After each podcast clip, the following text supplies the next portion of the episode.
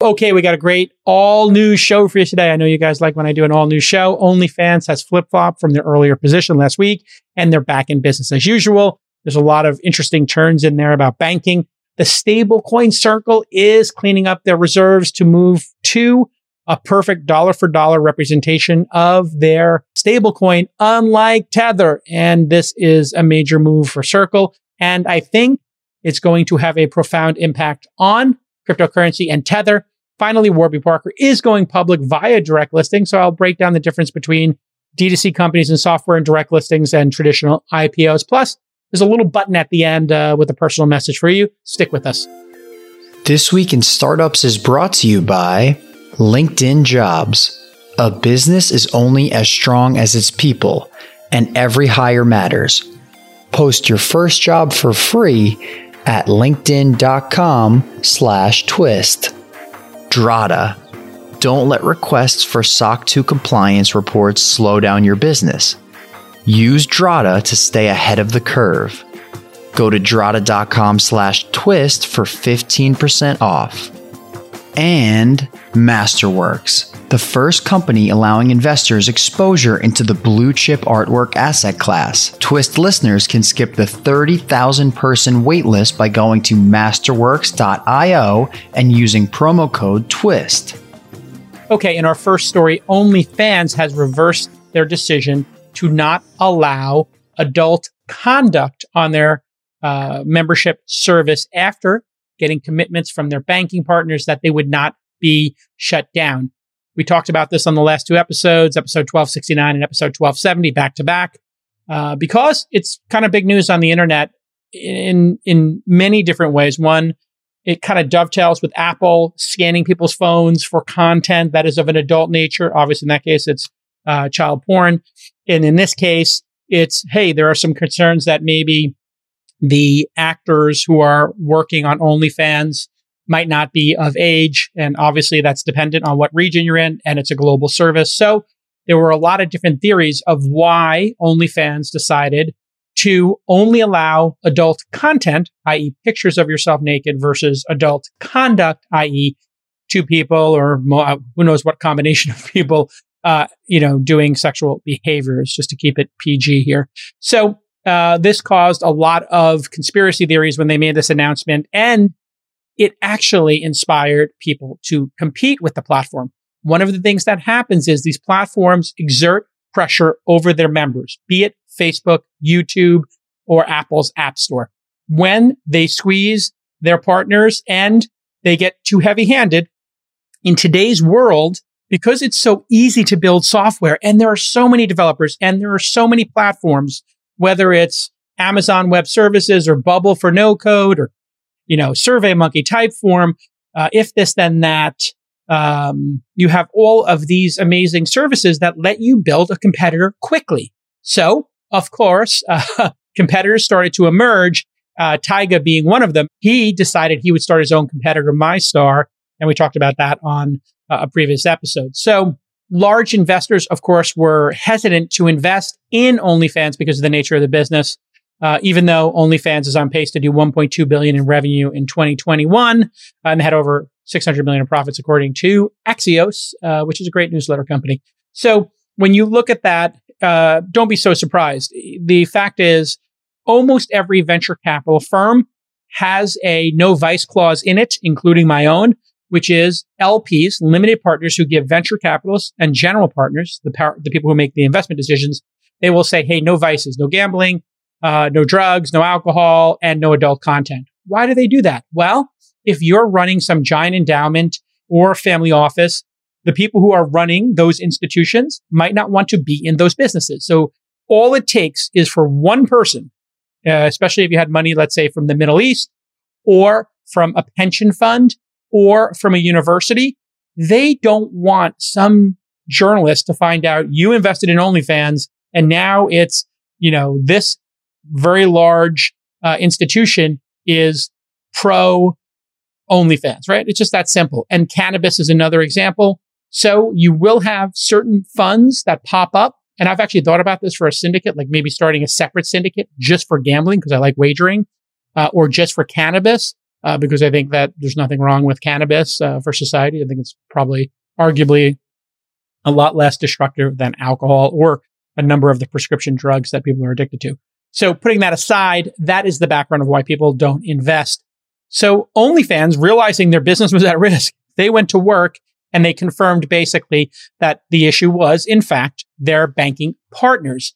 We are not yet in a world where banking uh, can be just shifted over to crypto, nor will we in all uh, likelihood, because regulations will uh, emerge over time. There's just a short window right now to kind of innovate or break the rules or bend them with crypto. But the, the regulation's coming. We know that. And so that will mean people will probably try to use crypto for this. And, and I talked about that as a possibility.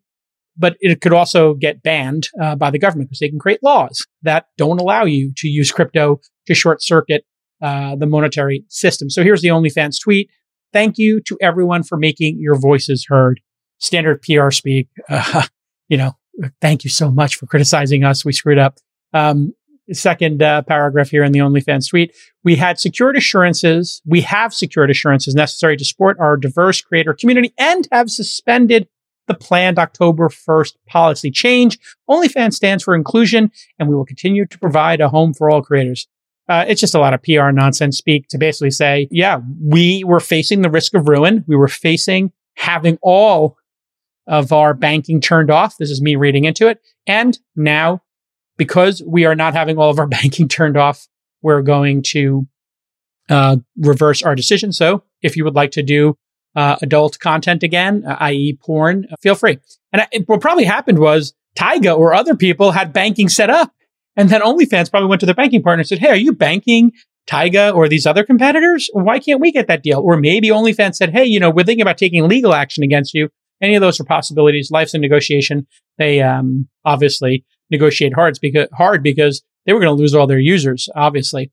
The announcement came uh, after OnlyFans blamed the banks for their decision to remove sexual conduct on Friday, August 21st. Dear sex workers uh, from the OnlyFans Twitter account, the OnlyFans community would not be what it is today without you. The policy change was necessary to secure banking and payment services to support you. We are working around the clock to come up with solutions. So there you go. Uh, what everybody thought was true. In an interview with the Financial Times on Tuesday, August 24th, OnlyFans founder Tim uh, Stokely uh, addressed the theories around OnlyFans policy change. Here's the quote from Tim in the FT, Financial Times. The change in policy, we had no choice. Short answer is banks. Tim called out BNY Mellon, JP Morgan, and UK based Metro Bank by name as prior banking partners that made it hard for OnlyFans to operate. And here's another quote from Tim in the FT. JP Morgan Chase is particularly aggressive in closing accounts of sex workers or any business that supports sex workers, i.e. OnlyFans. Stokely made it clear the previous announced policy change was only about banks. The Financial Times also noted there was some speculation around OnlyFans uh, making these changes because of MasterCard having some sort of new merchant rules.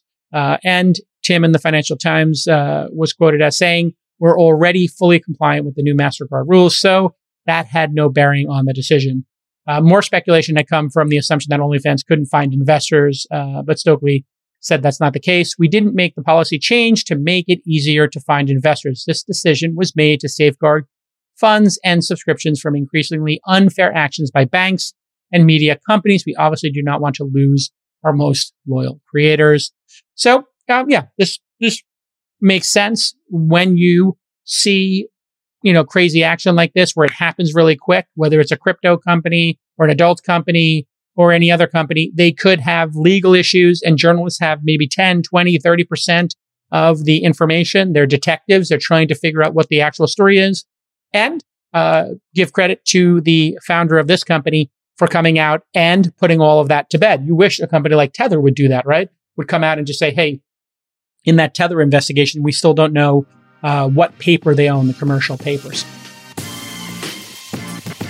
Before we get into the ad, let me just tell you straight up LinkedIn.com slash twist, your first job posting free. I'm not kidding. LinkedIn.com slash twist, your first job listing free. Nothing to lose. Okay, now on to the ad. Too many small business owners are busier than ever. They spend time searching for and interviewing the wrong candidates for a job opening, and it would be much better for them to spend their time growing their business. That's why LinkedIn Jobs has made it easier to get the candidates worth interviewing faster, and that's why they're giving you the first job listing for free at linkedin.com slash twist. They know it's going to work. Here's how it works. You create a free post in minutes on LinkedIn Jobs, and you reach the world's largest professional network with over 750 million people. I remember reading this ad when it was like 150 million. My God, they're growing. It's like one of the biggest growth stories inside of Microsoft, in fact. So they focus on candidates with the skills and experience that you need and you can use screening questions to get your role in front of the most qualified people. We love LinkedIn jobs at launch. And in 2021, we've hired a third producer, a curriculum designer for Founder University, and two more researchers. And we're still hiring for three more positions using you guessed it, LinkedIn Jobs. So, LinkedIn Jobs will help you find the candidates that are worth interviewing faster. Every week, nearly 40 million job seekers visit LinkedIn. So, post your job for free at linkedin.com slash twist. Terms and conditions apply because they're giving you something for free. Okay, let's get back to the program. Some other key financial figures were reported in an Axios article. The total amount that's been paid to creators since inception on OF is 3.2 billion dollars. Wow. That is a lot of money. Uh, the projected gross merchandise value, GMV, for 2021 is 5.9 billion. That's the top line. How much money came in to pay for subscriptions? Obviously, things come out of that, like uh, the 20% cut that OnlyFans takes, as well as credit card fees, etc. Their projected revenue at OnlyFans for 2021 is 1.2 billion, and their free cash flow in 2021 is 620 million. According to the fundraising deck, uh, which Axios seems to have gotten, OnlyFans is projecting to double revenue from 2021 to 2022. I'm not sure who would invest in OnlyFans. Um, this is one of the issues in the adult industry. Finding investors, very hard.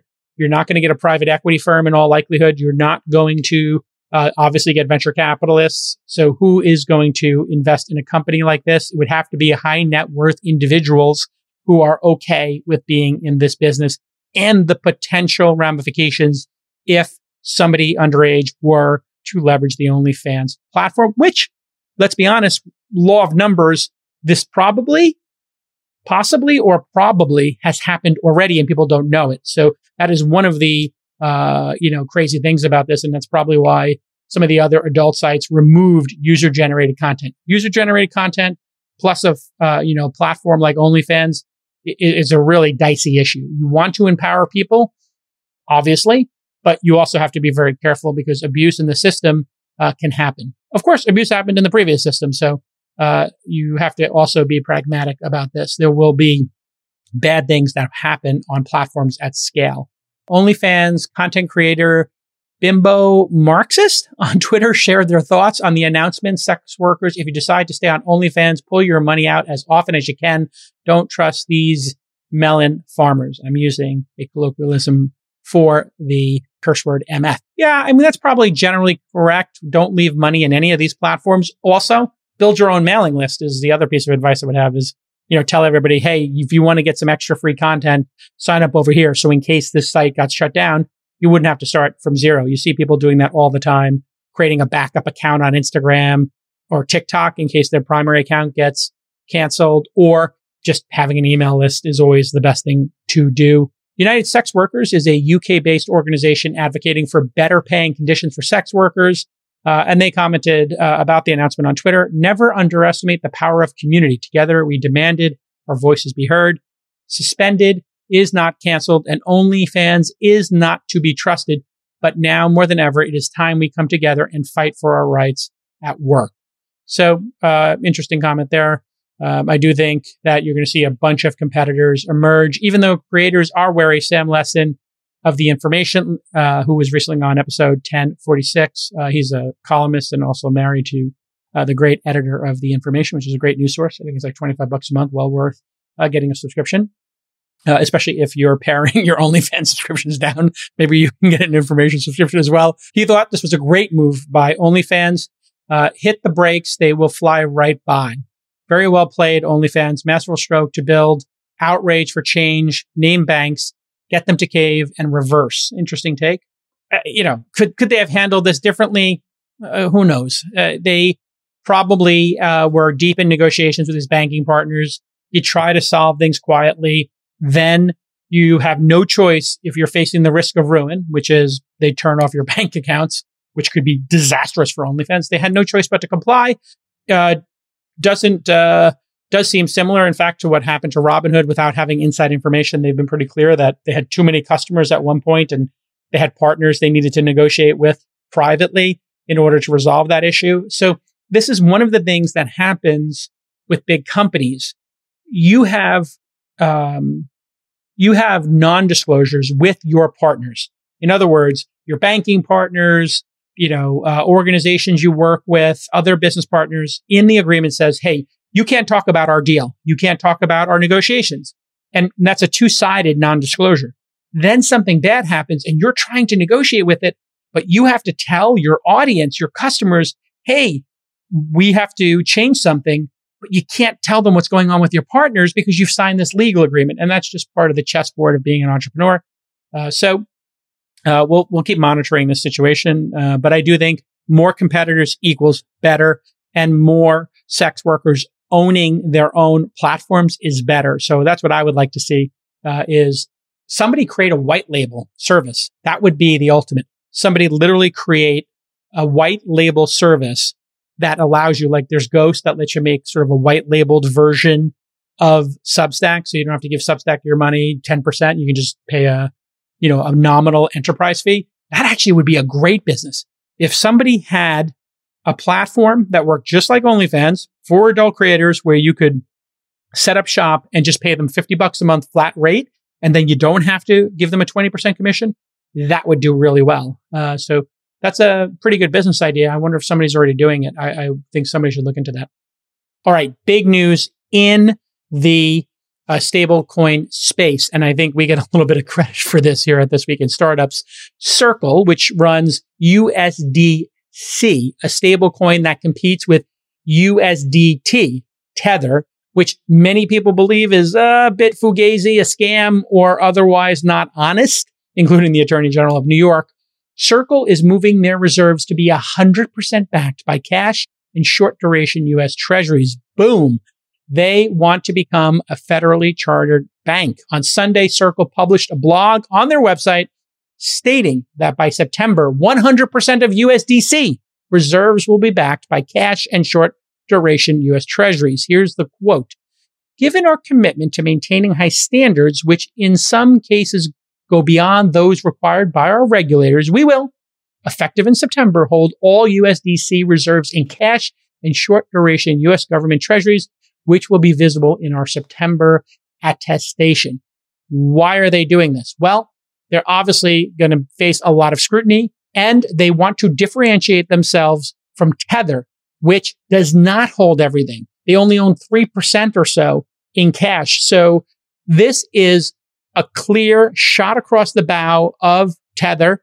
In fact, I would say it's about 10 shots that are landing right on the deck of the USS Tether. And I think Tether is going to obviously go down because of this. What you'll see over time is people are just going to move off Tether and go right into USDC or other stablecoins that give the initial promise of Tether. Tether was supposed to always be backed one to one.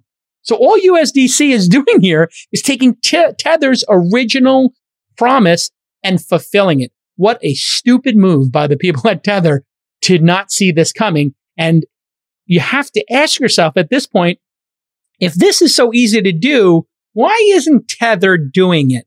Well, if Tether bought, let's just say, I don't know, some, you know, commercial paper, in other words, loans, uh, from, I don't know, real estate in China or something that is less regulated and they paid a small amount for it, where did the other money go? And that's what people have been speculating. Again, keyword in that sentence is speculation. We will see what happens with Tether over time, but I do believe uh, that Tether's uh, best days are far behind him. And I think that they will face massive scrutiny, and I think they'll just be banned. I mean, if they got banned in New York, you'll have other uh, jurisdictions follow suit because who the heck wants to have this kind of um, a black swan possibility or people losing their money on something that's called a stablecoin. So according to Circle's blog post, the rapid growth of the stablecoin market has, quote, rightly brought significant federal regulatory attention as regulators consider the implications of digital currencies growing from 100 billion to potentially supporting trillions in economic activity in the coming years. In other words, Circle's getting ahead of this. Circle is the second largest stablecoin with a market cap of almost 27 billion, while Tether is the largest at 65 billion. But I do think Tether is kind of plateauing. That's, I think, pretty clear to everybody. And I think Circle is surging. Tether is the fifth largest cryptocurrency by market cap, while USDC is the eighth largest. I think you'll see those positions reverse pretty quickly, uh, maybe within a year or so. Circle's most recent attestation and breakdown of its assets was published in July, uh, and it was dated on March 28th of 2021. On May 28th, 2021, here is a breakdown of their holdings for May. 61% cash and cash equivalents, 13% Yankee certificates of deposit, meaning CDs issued in the US by branches of foreign banks, 12% treasuries, 9% commercial paper, and 5% municipal and corporate bonds, which are something I've held for long periods of time. When you compare that to Tether's most recent attestation, uh, you know, they're like two page PDF with the uh, pie chart that has been derided on Twitter uh, for months now.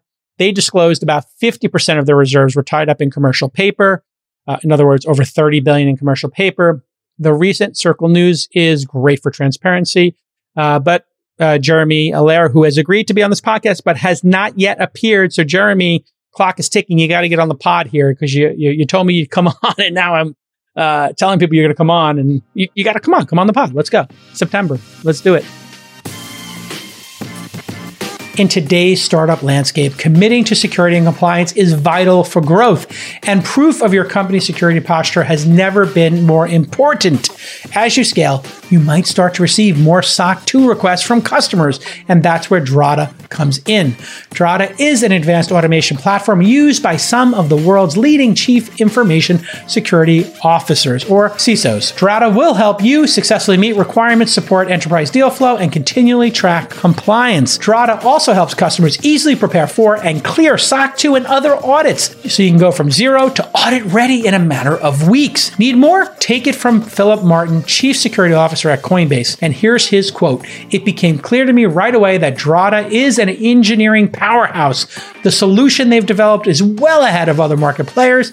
Their approach to deep native integrations provides users with the most advanced automation available. So check out Drata's five star reviews on G2 and see why companies like Clearco, Smart Recruiter, and the Good Face Project work with Drata for their compliance needs. Twist listeners can get 15% off and waived implementation fees at drata.com slash twist. D-R-A-T-A dot com slash twist in an August 9th blog, Circle CEO and co-founder Jeremy Allaire, who I've known for 20 years, we're not besties or anything. We don't go to dinner, but I know him through three companies, uh, Brightcove. And then before that, uh, he did ColdFusion.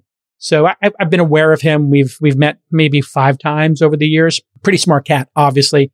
Uh, and I think super upstanding guy. Uh, I'll be totally honest. It feels like the opposite of the Tether team where Jeremy is like out and has been around for a long time. He's not like the CEO of Tether who nobody can seem to find and people speculate doesn't exist, which I don't think that's true. But certainly it's very weird that the CFO and CEO of Tether are nowhere to be found. Uh, here was the quote from Jeremy in that August 9th blog. He says, Circle is uh, setting out to become a U.S. federally chartered national commercial bank. That's kind of a big deal. Uh, and here's another quote. Circle intends to become a full reserve national commercial bank operating under the supervision and risk management requirements of the Federal Reserve, U.S. Treasury, OCC, and the FDIC. We believe that full reserve banking built on digital currency technology can lead to not just a radically more efficient, but also a safer, more resilient financial system. Great. This means he is going above and beyond what Tether is doing. And let's face it, there's no way Tether would clear uh, the ability to operate a bank with the Federal Reserve, U.S. Treasury, OCC, and FDIC after getting banned uh, from working with customers in New York. That's just off the table. Circle's focus on transparency comes as Tether is reportedly facing a criminal probe by U.S. prosecutors in the DOJ, which we covered in episode 1253. Now remember, that's in addition to what happened with the New York Attorney General. This new uh, DOJ investigation seems to be around um, using uh, committing bank fraud, essentially using a bank account that is not prescribed for one use for another use. And we saw this in poker, I believe, where people were unable to deposit money to play online poker back in the day. And then they would create banks that did this on in some sort of sly way. The, the, I think the theory here is that the DOJ is probing uh, whether Tether did this to move money, and they basically admitted it in a in a in a, in a YouTube clip that I believe Bitfinex has shared uh, multiple times on their Twitter handle. I'm really interested to see where that goes. And this is an example of once you start committing any kind of fraud or fugazi activity and you get on the regulators or justice department's radar, it never ends. They watch everything you do like a hawk. Because think about it.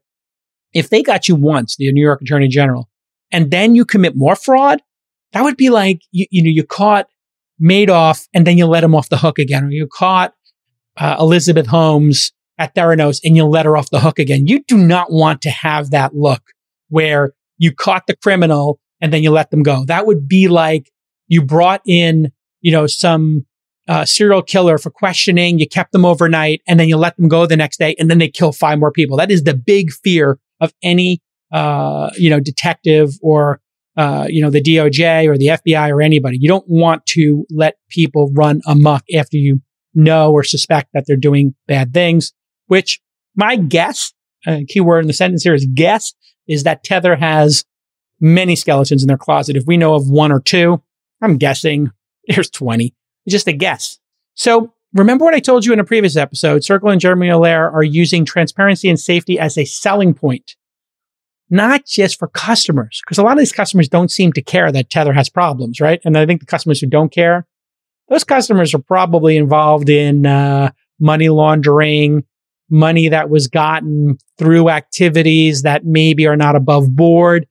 I think what Circle is doing here is they are really going to regulators and saying, we know you're going to have um, strong regulation in this space. We would like to regulate ourselves. We would like to go beyond what you're doing and then put that directly as a counterexample to Tether. And imagine if Tether gets banned.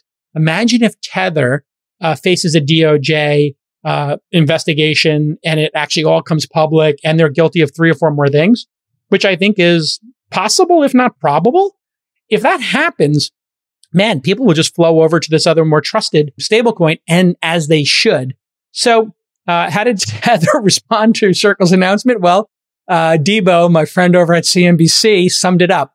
As Circle says, it will change the makeup of USDC reserves to all cash and US Treasury bonds. Tether applauds transparency, but says they're, quote, comfortable with assurance opinions that we have provided. You may be comfortable, Tether. Nobody else is. So we couldn't find the statement online. Um, it seems they sent it to CNBC directly. And in this uh, ridiculous statement from Tether, I mean, this is the height of insanity, but I have to read it anyway because it's so stupid. Tether says, We applaud our friends for embracing the transparency that Tether has pioneered in the marketplace. I made that point at the beginning of this news story. That Circle is doing what Tether promised they would do and didn't do. Now Tether's saying they actually applaud it and that they're friends with Circle. You are not friends with Circle. Circle is going to sink your battleship. They're going to drink your milkshake, Tether. It's over. You're done. You cannot recover from this. I am predicting Tether done for anything other than gray market transactions and offshore marketplaces, eh, you know, and uh, I think this is game over. Uh, I think it's game over. Checkmate. Congratulations to USDC. And it gives a clear path to other people. And you know what? I think it's good for the crypto space. All of this regulation, which I know people are complaining about. We talked about this on previous episode. You know what? Stop crying about it. It's going to make the industry much, much, much bigger and it's going to be more trusted. And that's a good thing. Yes, it's short term pain. Yes, less innovation. I get it. But you can't run amok with people's money. Period. End of story. Sorry. You have to play by the rules. Everybody else in finance is playing by the rules. You can do innovative stuff, do it in a sandbox under 10 million in tokens.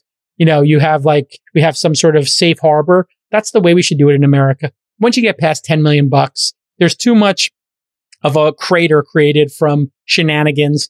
This tether thing is just too high risk for society. We do not want to deal with a black swan. We want to keep the market going. We don't want individuals to lose their money. So just, you know, create a, a little sandbox here and, and let's make everything above board and let's get rid of players who are untrustworthy like Tether. Tether is untrustworthy. Anybody who gets banned from doing banking in New York is not somebody should trust. Any CEO and CFO who are in hiding and will not go on CNBC and will not, you know, um, face the music and, and be transparent, you shouldn't trust them. We shouldn't have them in the industry. Let them work offshore. Okay, let's go to our next story.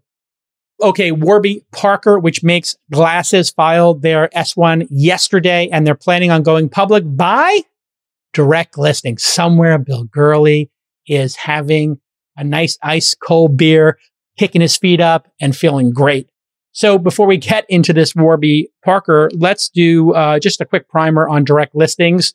There have been five notable companies that recently went public via a direct listing Spotify, Slack, Palantir, Roblox, and Coinbase.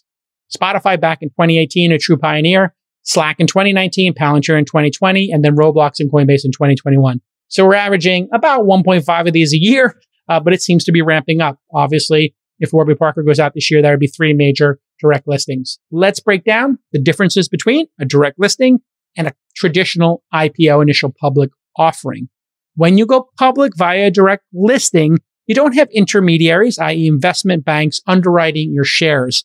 So this is a little bit risky because without the intermediary, there is no safety net guaranteeing the shares will sell. You don't go on the same, what do they call the tour? You don't go on the same road show. You don't have the blessing of the big Goldman Sachs, et cetera. For this reason, companies that direct list have to have strong brands and some level of notoriety. Obviously, with Spotify and Coinbase and Slack and Roblox, you have very high profile companies they don't need to be sold because they have a massive footprint. You know, anybody who's in the stock market knows those companies well. Now, with direct listings, you also have no lockup periods. That is uh, great for early employees and investors like myself.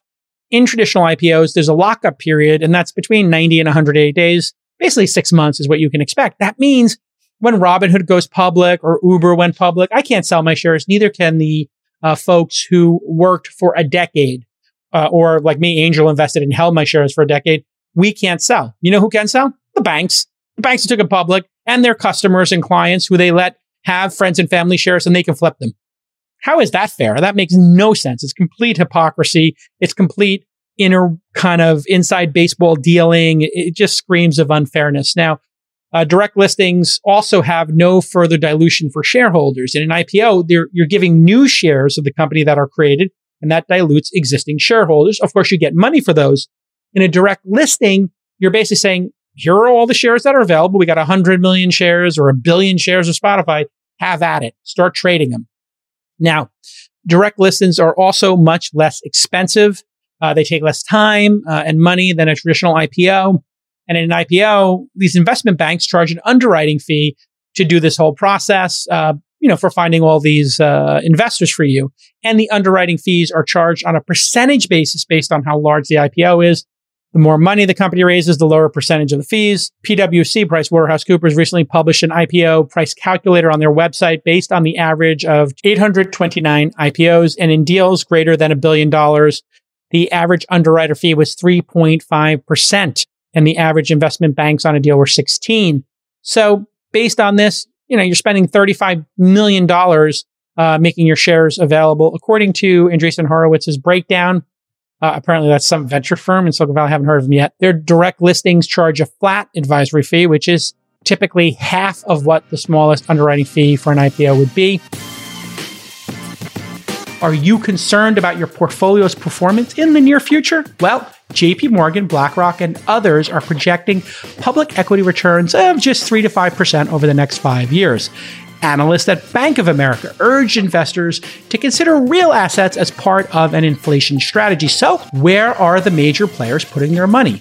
Endowments for Yale, Harvard, and other top asset managers are looking into alternative assets. According to Masterworks research, endowments over 1 billion are investing 55% more in alternatives on average. If you're looking for a very interesting asset class that's uncorrelated with the stock market, it's blue chip art. Masterworks.io sells shares in multi million dollar paintings by artists like Banksy, Picasso, and Warhol. According to Masterworks, contemporary art has appreciated 14% annually from 1995 to 2020, outperforming other real assets like real estate and gold. I just had the founder, Scott Lynn, on the program again, uh, episode 1232 for an alternative assets roundtable, and he shared some great insights around inflation, appreciation, more. Go listen to episode 1232. Masterworks.io is a fantastic idea, and they're executing at a super high level. I think it's really genius. So sign up today at masterworks.io, and if you use the code TWIST, you'll skip their 30,000 person waitlist. See important information at masterworks.io slash disclaimer. So let's dive into Warby Parker's S1. The LTM revenue, in other words, the trailing last 12 months of revenue, that's typically how we would say it in the business, trailing 12 month revenue. They're saying LTM in their S1. S1 is a document you file when you're going public. Uh, their LTM or trailing 12 month revenue is 487 million, which is 33% year over year revenue. Companies that grow over 20% are considered high growth in the public markets. In the private markets, maybe not so much. Um, and in this case, uh, this means Warby Parker's revenue from June 2020 to June 2021 was, you know, basically half a billion dollars. So in our industry, you'll hear the term annual reoccurring revenue, uh, ARR. That's typically for SaaS businesses. That means the revenue is guaranteed to keep going. That doesn't apply when you're selling, you know, glasses. It's not like people are having a subscription to glasses. I mean, maybe they do have a subscription process, uh, in which case they could say uh, annual reoccurring revenue. LTM, is the last 12 months and uh, people could say trailing 12 months. So that just gives you an idea of what, you know, is actually going on with the business. A little more, I would say, honest, intellectually honest. So when I meet with founders, I just always ask them the same thing. What are the last three months revenue? And then I'll put in parentheses, three numbers, just so we're clear. I'm not looking for one number. I'm not looking for three paragraphs. I'm not looking for disclaimers. And man, my job is maddening sometimes I will ask a founder for the last three months revenue and they will start talking for 10 minutes and I still don't have the numbers. It is bonkers. If you are working with investors or potential investors and they ask you a really simple question, give them the answer because they probably have a follow up question. And the follow up question might be really good for you to give. So the first half of 2021 uh, puts them at a $540 million run rate. They did 270 million. That's pretty great. They claim to have a 60% gross margin. That's nice. They operate 145 stores and claim to have over 2 million active customers. Not sure how they define active customers. We talked about that on previous episodes. What's an active customer? For me, an active customer would be somebody who made a purchase in the last 12 months. That would seem uh, like a fair one to me because they might come back. We talked about Nextdoor saying people who open an email were active users this is one of those things. If you're going to be a public market investor, you're going to want to really drill into. Oh, actually, my researchers just told me active customers, I guessed it, are uh, unique customers that have made at least one purchase of any product or service in the preceding 12 months. I had literally guessed it. Uh, that's good. In 2019, Warby Parker essentially broke even. In 2020, they lost about 56 million, which is nothing. You know, losing uh, a little bit of money while you're growing a business is called investing in the business. In 2021, they're on pace to lose about 14.5 million. Uh, so they're decreasing the loss, uh, or they're investing less. I guess would be two different ways to look at it, depending on if you're a growth investor or you want to see profits. One of the most money losing slash break even businesses of all time was Amazon. And now they've turned on the profitability, uh, just by turning a dial, right? They can just decide how much money they want to make by increasing the cost of Amazon Prime.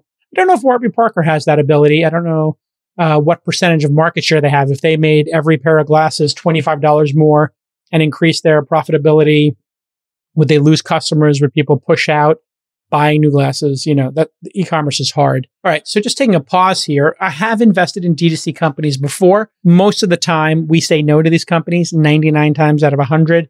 And a lot of investors hate this specific sector. Why do they hate it? Well, Uh, it's because, you know, if you're Warby Parker and you're one of the greatest D2C companies of all time, along with Dollar Shave Club and many others, direct to consumer is low margin and hard to scale. And if they're only making 30% year over year growth, right, uh, at Warby Parker and they're making nine figures, let's compare that to, you know, a software business like Twilio. Well, Twilio has a $2.4 billion 2021 uh, run rate. That's up 65% year over year. And they're at a $63 billion market cap. And Twilio has two times Warby Parker's growth rate with four times the revenue. Why is this? One of them selling software. One of them is consumption based, right? And the other one is selling a physical product. Selling physical product, hard to scale. Uh, Warby Parker is also not a marketplace. If it was a marketplace and you had a bunch of sellers on one side and you had a bunch of buyers and Warby Parker was managing that and taking a rate, a percentage of the sales, like eBay does or Uber does or any number, Airbnb of marketplaces, that might be higher scale. That might be more interesting. So investors love software and marketplaces. They love consumer subscriptions. They love fintech. They hate direct to consumer. It's a really, really hard business. You need to have a very unique product like, say, 8 Sleep, which is a direct to consumer business we've invested in, or Terra Cafe, which is a very unique direct to consumer business in my mind. And I don't mind investing in them, but I do, uh, when I look at those businesses, look at them differently than consumer subscription SaaS and marketplaces. I mean, let's take an incredible example. YouTube, $28 billion run rate for 2021, 83% year over year growth. YouTube is not a spring chicken. I mean, the, they have three times Warby Parker's growth rate with 50 times their revenue. So take a pause and ask yourself if you're placing a bet, are you going to place a bet on Warby Parker? Yeah, I wouldn't. It doesn't seem like a high growth business to me. And finally, Amazon Web Services, a $56 billion run rate for 2021. What's their growth rate? 30%. In other words, Amazon Web Services with $56 billion in revenue. That is not a small company. That is a huge company. They've got the same growth rate as Warby Parker. Is this the fault of management at Warby Parker? No. It's just the nature of different businesses have different margins and different growth rates. It's very hard for a company that makes a physical product to scale. SaaS software, yeah, that scales. So, one final thought here about Warby Parker. CNN business reporter Nathaniel Meyersohn dug up a pretty interesting insight uh, from the S1 where they talked about the positive trend and signals for their business. Staring at your computer all day is good for Warby Parker. The rising usage of smartphones, tablets, computers, and other devices has contributed significantly to increased vision correction needs and consistent new customer growth within the eyewear market. In other words, we're all going blind from staring at our smartphones. I don't I know it. I mean, I started wearing this past year like readers. Uh, if anybody has suggestions for me about how to get my eyesight back, do I have to stop looking at screens? Should I get LASIK? I don't know. I've never had eye problems. I gotta, I gotta figure this out. So you're all going uh, blind and Warby Parker's going to win. Maybe I should uh, invest. All right. At the end of the program here, I like to do a little button, just a personal uh, observation. And uh, this one comes from uh, just a, a, simple tweet that somebody tweeted at me. Uh, a gentleman named Jose Posuelo on Twitter mentioned something I had said once about running a bed and breakfast being just as much work as running a hotel chain. Uh, I don't remember saying this, but I, I have told this to many founders. I must have said it here on the podcast. Uh, and here's what he says. Our restaurant journey has been so complete. It's incredible the breadth and depth of problems to tackle. Jason said somewhere that running a bed and breakfast is as much work as a hotel chain. Might be slaughtering the quote. Seems it's true. Next stop, scaling. And let's pause here and I'll, I'll tell you what I've been talking about. Uh, and I mentioned this in my my first book, Angel, and uh, many of you know I just got back from Italy, where I took a week off, was alone basically, not with my family, and just went to the beach every day and wrote. And I kid you not, I went to this beach club, and when I was at the beach, the cabana had a desk and a chair, and I just I didn't ask for a desk and a chair, and I looked in Italy, they put a desk and a chair at every beach club, at every cabana, and I sat there like a crazy American, popped open my laptop every day, and wrote. And it was the greatest feeling in the world to sit there by the ocean and write. It was wonderful. And I got a lot done. And one of the things uh, that I did say in, in, the previous book, Angel, uh, and that I still subscribe to is when you're thinking about your time, and it, this will be relevant for the next book, which uh, I won't talk about what it's about yet because I'm in the process of talking to my previous publisher and my agent. I haven't even picked a publisher yet. So I'm going to have an auction or something for the book. And uh, I'll probably go with my existing publisher because they were pretty great, Harper uh, Business, um, as long as they pay a decent price for it. Not that I'm doing it for the money, I'll be totally honest. I'm writing the books now because I love the act of writing. And I love when you read a book that I've written when you say it had an impact on me. And so this tweet is what I live for because he obviously read this in the book. Uh, he might have heard it on the, on the, on the podcast as well. But the point is, uh, pick a business that scales. Warby Parker is a business that scales, but there are businesses that scale more. If you're an entrepreneur, whatever business you pick, if you're running a hot dog stand, a bed and breakfast, a hotel chain, or Airbnb, uh, or AWS, whatever it is you're running, if you're a great entrepreneur, you're going to spend 80 hours a week running it, and you're going to spend another every other waking hour thinking about it. It's just the nature of entrepreneurship is that it is all encompassing. If you're not all in, if you're not thinking about your business constantly, you probably picked the wrong business. But you want to pick a business that scales and that's high margin. And many of the founders I meet, especially young ones who are starting their journey or older ones who are scared, um, or who don't have, you know, the ability to think big because they're just conservative.